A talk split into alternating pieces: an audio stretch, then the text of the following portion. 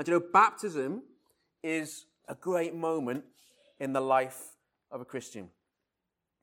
It's where they get to publicly state their belief and to actually share what God has done in their life. And for some people, some people might, might actually say that baptism is the high point, the pinnacle. Some people might say that baptism feels like the high watermark of their, of their walk with God, where actually the, their relationship with God feels like it's at its high point and its best. It's a moment of intense joy and celebration. And actually, for some people might say that the rest of their Christian walk feels a little bit downhill from there. And I think that's a tremendous shame. I don't think that's how it's meant to be. I think that's a misunderstanding of what baptism is and what it represents and what God intends for our lives after baptism. So we're going to today continue our, our journey through the book of Acts and, and speak into that a little bit. We've been we've broken Acts into three chunks, three acts, if you will. And this we're still in the first act, which is the act of local beginnings. We're looking at the very earliest days of the church, the days in Jerusalem, where Jesus has just ascended, he sent his Holy Spirit and the believers are just figuring out what on earth to do with everything they've seen and heard and experienced of Jesus. And this series, we've entitled it deliberately, What Comes Next? And I think that's a great question to ask, especially when we hit life changing moments like the one that Lizzie's going to have today of, of baptism. What comes next? Before we get to the text, I want to tell you a story. It's about a guy in a place called Edmore in Michigan, uh, in the US. And this guy in 1988, he bought a farm.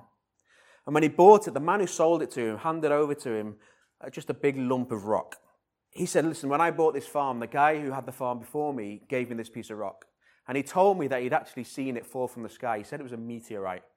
Uh, and him and his son had dug it out of the ground while it was still warm. We've kept it ever since. And whoever owns the farm just keeps it. It's just what we do. And so this guy in 1988 buys the farm, gets given this lump of rock. And you know, this is a pretty lucky thing. This is a pretty special thing. This was, came down in 1939. It's a piece of meteorite. And the guy just thought, well, that's a, that's a nice story. Um, I don't really know what to do with it. And what he did is he put it on the floor of his farm and he used it to prop open a large barn door. That's all he used it for. And there it remained for 30 years until 2018 when something prompted this guy to think, you know, maybe I should get this if, it, if this really is a meteorite, maybe I ought to get this checked out. Maybe I should just ask an expert if it's of any value. And so he sent it off to a professor at the local university, the University of Central Michigan. And this was her reaction. This was the professor's reaction. This is a, a quote from her. She says, I knew this rock was something special as soon as I saw it. It is the most valuable specimen I have ever held in my life, monetarily and scientifically. This piece of rock is believed to be 4.5 billion years old. And it's actually comparable in its structure to the makeup of the Earth's core, which makes it tremendously valuable to scientists because it's hard to get to the Earth's core to actually study what's in there. And so, this doorstop, this piece of rock that was just used to hold a, barn door open, is now known as the Edmore meteorite. And it's worth at least $100,000 in cash to a museum or a collector, but even more if you're a scientist uh, who wants to research into these things. And for 80 years, it had just sat on this farm in Michigan and had just been passed obliviously from owner to owner without anyone really recognizing what it might be worth. Today in our Acts series, we'll come back to that story later, but I want to, we're going to look at a story of a couple of men who experienced a life-changing moment, life-changing moments of great value. And we're going to look at how they react. We're going to see what we can learn about how we react to life changing moments in our lives. So if you've got your Bible with you, turn it on or open it. Uh, whatever, you, whatever, type of Bible you've got with you, or you can have a look on the screen. We've got the scripture there as well. We're in the book of Acts. We're in Acts chapter 3, and we're just going to read verses 1 to 10. I'm not going to try and cover the whole chapter today. I hope Barry will pick up the rest of the chapter in our life group notes if he's able to write them this week, so you will get the rest of the scripture in the week. But we're going to focus particularly on verses 1 to 10 today. I'll start reading. One day, Peter and John were going up to the temple at the time of prayer, at three in the afternoon. Now, a man who was lame from birth was being carried to the temple gate called Beautiful, and where he was put every day to beg from those going into the temple courts. When he saw Peter and John about to enter, he asked them for money. And Peter looked straight at him, as did John. And then Peter said, Look at us. So the man gave them his attention, expecting to get something from them. And then Peter said, Silver or gold I do not have, but what I do have, I give to you. In the name of Jesus Christ of Nazareth, walk. And taking him by the right hand, he helped him up, and instantly the man's feet and ankles became strong. He jumped up to his feet and began to walk. And then he went with them into the temple courts, walking and jumping and praising God. And when all the people saw him walking and praising God, they recognized him as this same man who used to sit begging at the temple gate called Beautiful. And they were filled with wonder and amazement at what had happened to him. Let me just pray. Lord God, thank you for this, this story, Lord, this, this truth Lord, of something that actually happened, Lord, in the early church, that this man born lame, who never worked in a day in his life, who was suddenly healed by your Spirit. I pray this morning you will bless us with this truth. Lord, you'll teach us from it. Lord, you'll help us to, to experience change through you, Lord, to take next steps in you as we as we hear and encounter you this morning. Pray you just bless us as we as we open your word together. Amen. Okay. So as we come to this story, Peter and John have just experienced their life changing moment. One of several life changing moments, let's face it, for those who are, who are disciples of Jesus. Peter, remember, was the lead disciple the, of the 12 apostles, the 12 disciples that Jesus chose to live life with him for the three years of life when he was doing just amazing things in and around Jerusalem. They were taken on this adventure in which Jesus shook the world.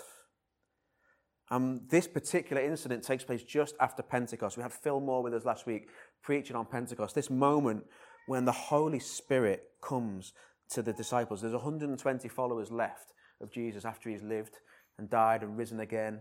And then he's ascended, but he's ascended, leaving them with the words.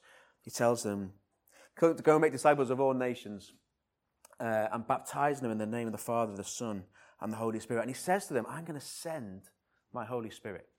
I'm going to send this person. I'm going to send this person to live in you, to dwell in you, to be with you, to give you power. He says there will be power when the Holy Spirit comes. And so this moment has just happened. Pentecost has just happened. They were in this room, they were praying, they're praising God, and the Holy Spirit comes in fire and tongues and strange languages. And this is a life changing, powerful moment, which required a response. Because up until Pentecost, the disciples had been scared and confused and afraid. They'd had the joy of living every single day with Jesus for three years, and then the despair of seeing him publicly executed. And they were afraid, they ran for their lives, they hid away, and they wondered if they were the next ones to be crucified. But then, the resurrection of Jesus. He comes back to life. He appears to them in various moments, alive and well scarred but alive. And this gives them joy and hope. But then, again, this nervous waiting as Jesus goes up to heaven and he leaves them with that instruction just wait, wait, I'm going to send the Holy Spirit. Wait in Jerusalem. And then Pentecost, the fulfillment of the promise to send the Spirit. So, what comes next? Well, we see here, we see that Peter and John are changed men. Weeks earlier, they were frightened cowards who chose to, Peter chose to lie and deny his friendship with Jesus rather than face ridicule or even arrest. And now we see in this story, he's filled with the power and presence of Jesus. He confidently walks into the temple at the busiest time of day when people are turning up to pray. The Jews are going for their holy moment with God. And he goes into that setting and performs a dramatic healing which echoed those done by even Jesus himself. The temple's busy, and this lame man has been positioned to get maximum exposure, where the busy, wealthy, holy worshippers were passing by. And as Peter and John pass, like he does with everyone who goes past him, he asks them for money. And weeks earlier, Peter would probably have just ignored this man. At best, he might have thrown a couple of coppers at him. But now, filled with the Spirit, listening to God, suddenly having this power within him, he recognizes this authority that he has. Jesus has said, I will give you power. And he sees this opportunity for God to work mightily through him. And so he stops and he turns to the man, he addresses him, and he explains that, look, I've got no money to give you, but what I do have, I offer you the power of God. No tricks, no dramatic movements, no formulas, no healing uh, recipes. He just simply tells the guy to walk and he pulls him up. And as he does, his legs become strong and he's healed. Praise God. Now, straight after this healing, we don't have time to go into this morning, but what Peter does next, he goes into the temple and just preaches. He preaches and declares the gospel afresh to the Jews, to the people who've gone for prayer in the temple. And he bravely stands in the center of the Jewish faith and just tells people, look what's just happened. Look what's just happened. And he's standing there telling them that you guys, you guys who had Jesus crucified, you were wrong. You made a massive mistake because he's not dead, he's risen, and he's given us his power, and now we're here and we're doing what he did on the earth. I mean, that is a huge risk, isn't it? Your mate, your best mate, has just been executed for saying radical things which the authorities considered to be criminal and blasphemous. And you'd probably be laying low for a while. And the last thing you'd probably do is go to the headquarters of the people who just killed your friend and tell them that they were wrong and then basically repeat all the claims that your friend just made and got killed for and insist that they are the truth. That'd be pretty risky. And it'd be even riskier to claim that this best friend of yours that just they, they just killed is now alive and well. And yet here he is, standing in the temple, telling the Jews that they need to repent and admit their wrongdoing and tell them that they need to realize and declare that this Jesus who they hated is no less than their Lord and Savior. Peter's received an incredible gift the power and presence of the Holy Spirit, and he does not waste it.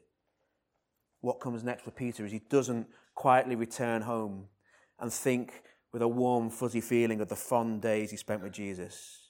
He doesn't just enjoy this gift of the Holy Spirit for himself and have nice quiet times and fun worship on his own sitting in his home and his experience and God's love and saying, Oh, thank you, Lord, that was great. No.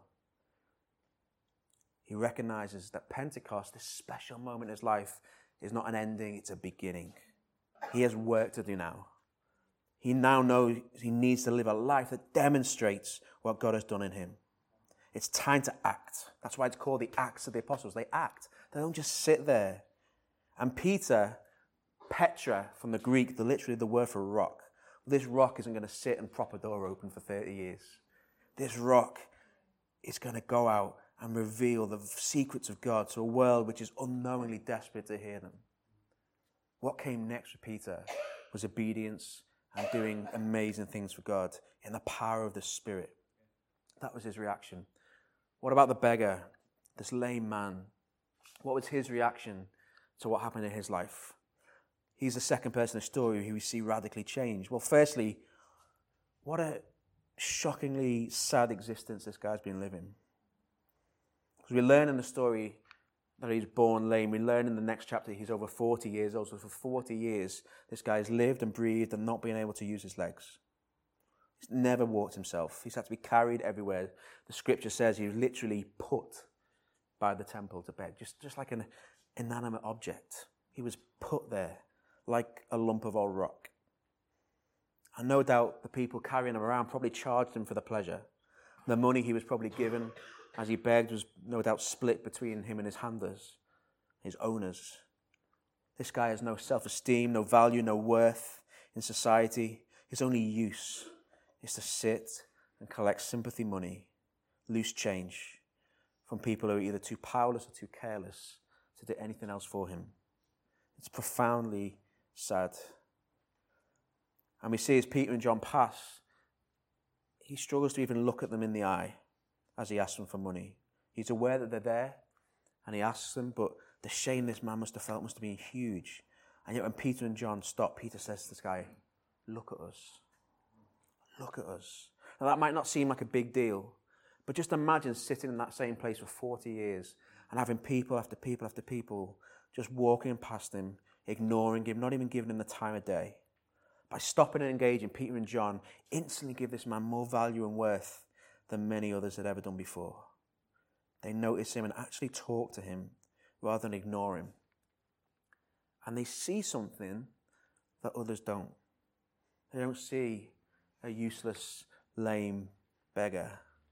They see a child of God in profound need. And so Peter tells him, Look, I don't have money, but I can give you something more.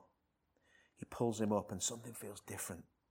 Legs that have never worked are somehow changing right underneath him. Bones are straightening, muscles are untwisting, strength flows to this guy's legs. And in an instant, this man is receiving worth and value in that society. He goes from being dependent and, and good for nothing to being upwardly mobile and dependent in the eyes of society, independent in the eyes of society. This is an amazing life changing moment for this man. He's experiencing the ability to move for himself for the first time in his life. And so, what does he do? What comes next? Well, he sits back down again and carries on begging. No, he doesn't. I'm only joking. He goes walking, leaping, jumping, praising God. He legs it straight into that temple. He finds thousands of people who've just walked past him every single day and written him off as a nobody. And he shows them, look at me. I can walk, I can run, I can jump. My life is changed. I want you all to know it. Everyone. And this display, this faithful response to healing, is what gives Peter the platform then to declare the truth of God to the people in that temple.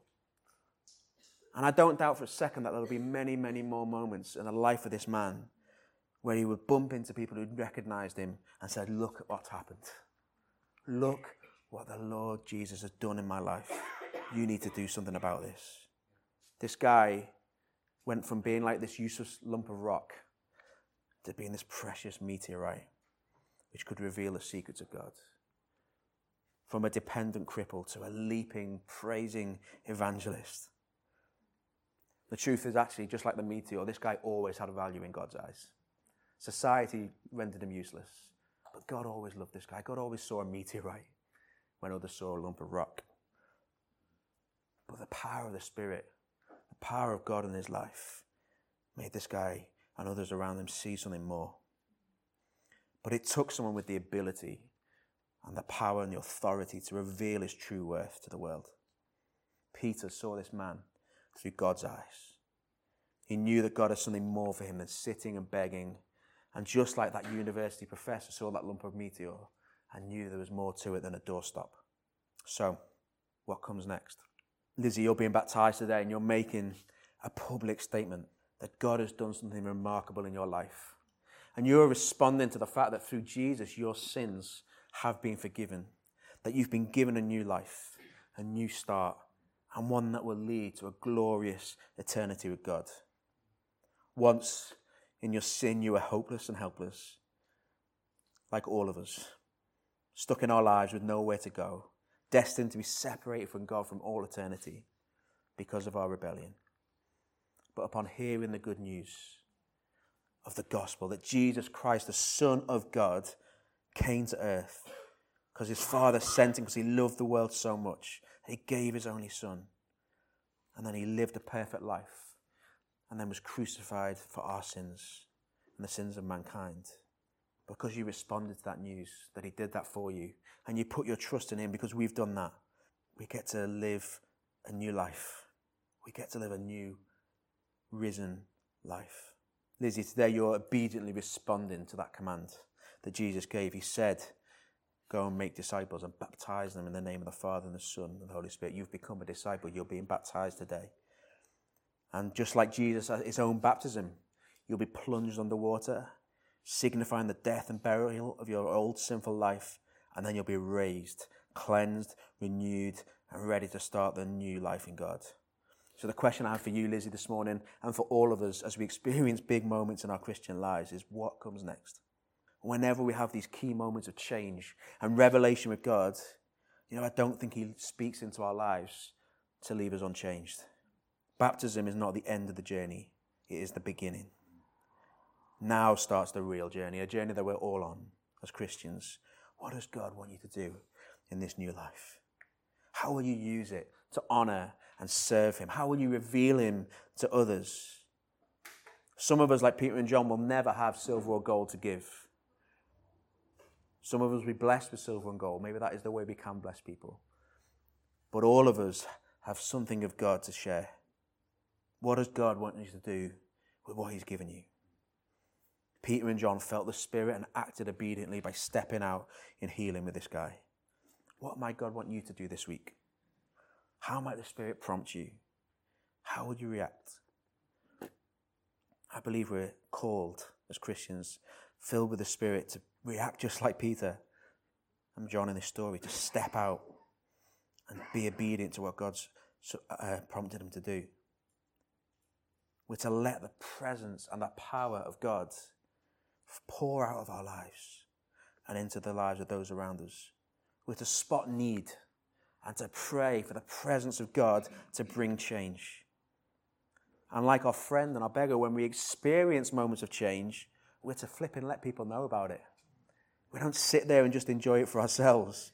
We go and tell the world, look what God has done for me. Look at the change that He's brought in my life.